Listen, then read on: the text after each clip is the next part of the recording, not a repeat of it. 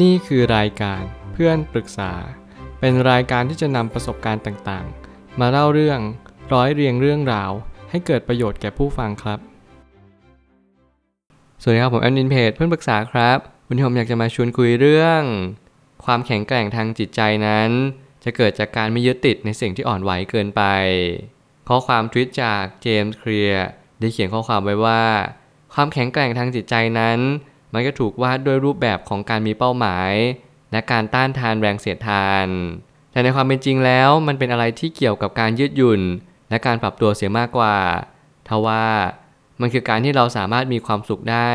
จากทุกหนแห่ง แล้วมันคือการที่เราสามารถทำงานได้สมกับงาน ที่ได้รับมอบหมาย รวมไปถึงเราสามารถที่จะมีวันที่ดีกับใครสักคน คุณสามารถที่จะมีความแข็งแกร่งได้ ก็ต่อเมื่ออารมณ์นั้น ไม่ต้องไปขึ้นอยู่กับสถานการณ์ใด ๆ เลย เมื่อข้อความทวิตนี้มาย้ำเตือนเราทุกๆ คนว่า ให้เรามีความคิดที่เปิดกว้างมากยิ่งขึ้น ในเรื่องของความแข็งแกร่ง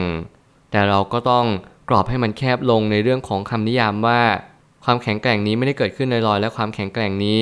เกิดขึ้นจากมูลเหตุ เพียงแค่ไม่กี่มูลเหตุเท่านั้น นั่นก็คือเราจะต้องพึ่งพาตัวเองได้ในยามยาก และเราจะต้องสามารถบรรลุสิ่งที่เราทำได้ อย่างหนักแน่นและมั่นคง เมื่อทุกสิ่งทุกอย่างในชีวิตกำลังบ่งชี้ไปยังจุดเดียวกันว่า เราสามารถที่จะผ่านด่านแรงเสียดทานนี้ไปได้มากน้อยเพียงใด แน่นอนชีวิตเราทุกๆ คนมีเหตุการณ์มากมายที่กำลังถาโถมมา มันคือคำถามมันคือสิ่งที่เราต้องยืนหยัดต่อสู้ และเราก็ต้องคิดต่อไปว่า สิ่งที่เราเจอณวันนี้ ไม่ว่าเราจะเจอหนักหรือว่าเบาสักเพียงใด เราจะทำหน้าที่อย่างไรต่อไปอย่างอนาคต แน่นอนมีผู้คนมากมายกำลังประสบพบเจอ ทั้งความสุขและความทุกข์ หน้าที่ของผมก็คือ พยายามรับมือยังไงกับความทุกข์อย่างถูกวิธี และมีสติมากที่สุด เหมือนกับว่าเราจะเป็นจะต้องตั้งรับกับสิ่งที่มันเป็นเงื่อนไขต่อชีวิตมากมาย เหตุการณ์มันกำหนดอารมณ์ของเราสรรพสิ่งมากมาย ไม่ว่าจะเป็นคำพูดผู้คน เสียงคำวิจารณ์มากมายก่ายกองกำลังบ่งชี้ว่าเราควรรู้สึกยังไง นี่คือความแข็งแกร่งจริงหรือเปล่า เรามาอ่อนไหวไปกับสิ่งภายนอกมากเกินพอดีไหม แล้วมันเป็นเพราะอะไร เราจะแก้ไขมันได้อย่างไร ผมเชื่อว่าเราต้องมาหาคำตอบร่วมกัน ผมไม่ตั้งคำถามขึ้นมาว่า ลองสังเกตตัวเองกันก่อนดีกว่า ว่าเรามีลักษณะของความอ่อนแอ หรือความแข็งแกร่งทางจิตใจบ้างไหมสิ่งที่ผมอยากให้ทุกคน checklist ตัวเองตอนนี้นั่นก็คือ เราลองทำ list ดูว่าเรามักจะมีความแข็งแกร่ง หรือมักจะมีความอ่อนแอ ในสถานการณ์ที่เราแก้ไขไม่ได้ หรือว่าสถานการณ์ที่มันคับขันมากๆ อย่างเช่นเวลาให้เราเจอคนที่ประสบอุบัติเหตุ แน่นอนเรากำลังทำอะไร บางทีเนี่ยมันอาจจะดูเป็นตัวบ่งชี้ที่ไม่ได้ได้ผลมาก เพราะว่าอุบัติเหตุไม่ได้เกิดขึ้นบ่อยๆ แต่ถ้าเกิดสมมติอุบัติเหตุอย่างเช่น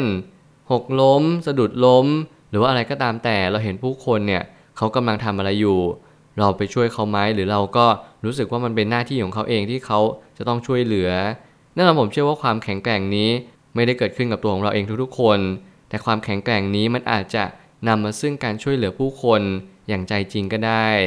ความอ่อนแอทางจิตใจนั่นก็หมายความว่า เราจะเป็นคนขี้กลัวแล้วก็มักจะเป็นคนที่กลัวต่อปัญหา แล้วเราก็จะมักหลีกเลี่ยงปัญหาที่จะเกิดขึ้นพอเราเห็นคนประสบความทุกข์ เช่นเลิกกับแฟนอกหักมา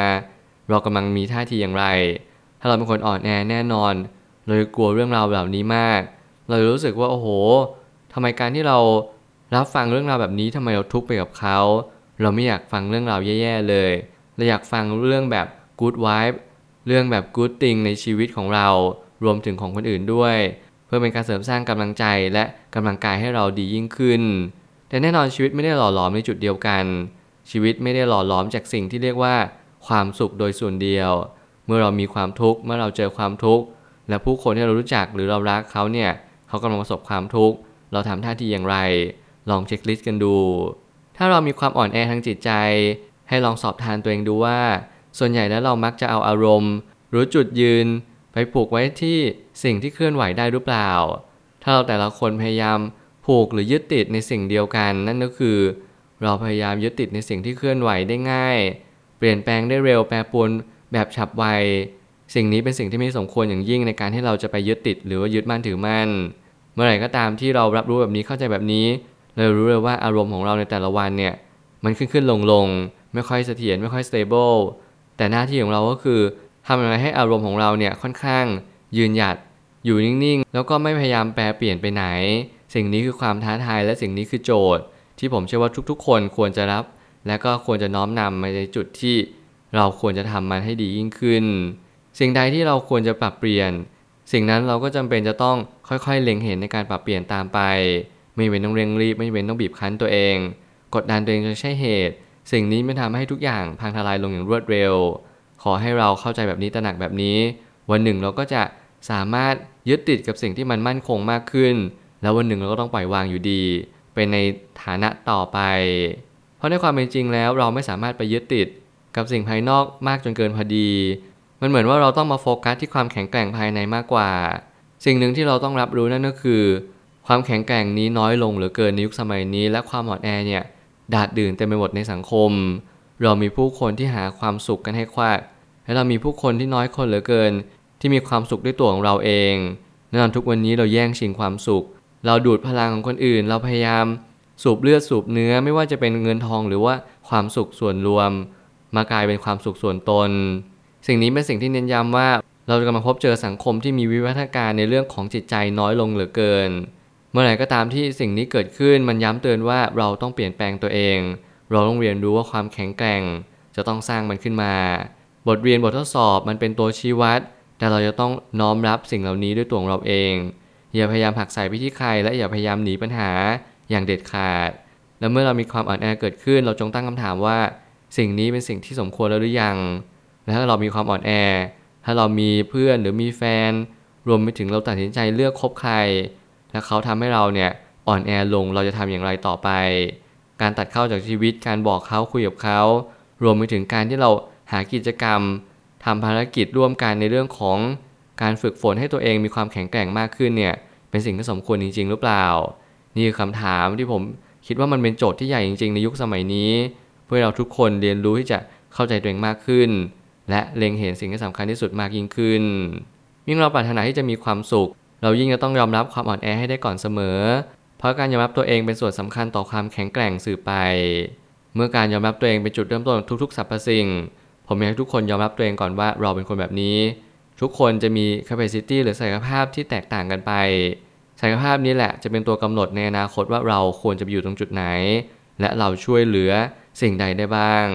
ถ้าเกิดสมมติเราไม่สามารถพึ่งพาตัวเองได้เลย เราก็จงอย่าหาให้ใครมาพึ่งพาเรา เพราะมันจะยิ่งแยกกันไปใหญ่ แต่เกิดสมมติวันหนึ่ง เราสามารถพัฒนาตัวเองมากขึ้นเรื่อยๆ มีความคิดแบบต่อยอดและพัฒนา เราสามารถจะให้ผู้คนเนี่ยมาพึ่งพาความคิดเรา และชีวิตของเราได้อย่างแน่นอน แต่ขอให้เราแต่ละคนเนี่ยสามารถที่จะยืนหยัดต่อสู้ได้ด้วยตัวเองก่อนงานให้เราพึ่งพาตัวเองได้แล้ว แล้วค่อยเป็นที่พึ่งให้กับผู้คนเนี่ยย่อมเป็นสิ่งที่สำคัญแล้วก็มีความหมายต่อสังคม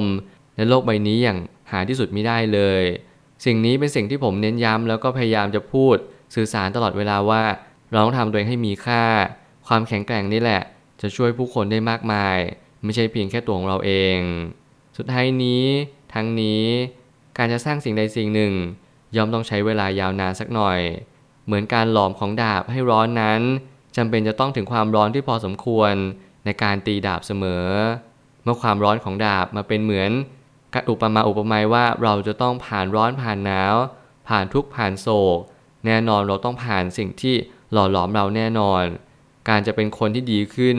ผมเชื่อว่าเราไม่ใช่เจอแค่ตัวอย่างที่ดีอย่างเดียว แต่เราต้องเจอบททดสอบที่ยิ่งใหญ่นั่นก็คือ การพบเจอสิ่งที่ไม่ดี แต่เราเข้าใจและก้าวข้ามผ่านมันได้ นี่คือเหตุผลในการมีชีวิตอยู่ ที่ไม่เหมือนกันในแต่ละคน เหตุผลในชีวิตอยู่ของผม ผมเชื่อว่าเราจะต้องสร้างคุณธรรมและสร้างความดีต่อไปเรื่อยๆ แล้วการที่เรามีคุณธรรมและศีลธรรมมากขึ้น มันจะทำให้จิตใจเราสูงขึ้น ถึงแม้ชีวิตจะไม่ได้สูงตาม แต่ขอให้เรามีจิตใจที่สูงมากขึ้นเรื่อยๆดีกว่า เมื่อนั้นเราจะรู้ว่าตัวเราไม่ได้ยิ่งใหญ่ ตัวเรานั้นเล็กน้อยและจิ๋วเดียว มันไม่ได้มีความหมายต่อโลกใบนี้เลย มันก็จึงเป็นโจทย์ที่สำคัญของผมว่า ผมจะทำอย่างไรให้โลกนี้ดียิ่งขึ้น ผ่านเสียง ผ่านคำพูด ผ่านตัวอักษร แล้วเมื่อนั้นทุกๆ คน และตัวผมเองก็จะประจักษ์แจ้งว่า สิ่งนี้คือความแข็งแกร่ง หรือความอ่อนแอที่ผมมอบให้กับทุกๆ คน วันหน้าผมก็จะได้รับสิ่งเหล่านี้ตอบแทนกลับมา แล้วผมก็มีความคิดอยู่เสมอว่า เราทุกคนต้องเร่งสร้าง เร่งกระทำและเร่งทุกสิ่งทุกอย่าง โดยเฉพาะการตั้งคำถามว่า วันนี้เรามีความแข็งแกร่งแล้วหรือยัง ผมเชื่อทุกปัญหาย่อมมีทางออกเสมอ ขอบคุณครับ รวมถึงคุณสามารถแชร์ประสบการณ์ ผ่านทาง Facebook Twitter และ YouTube และอย่าลืมติด Hashtag เพื่อนปรึกษาหรือ f r ร e n d t a l k ด้วยนะครับ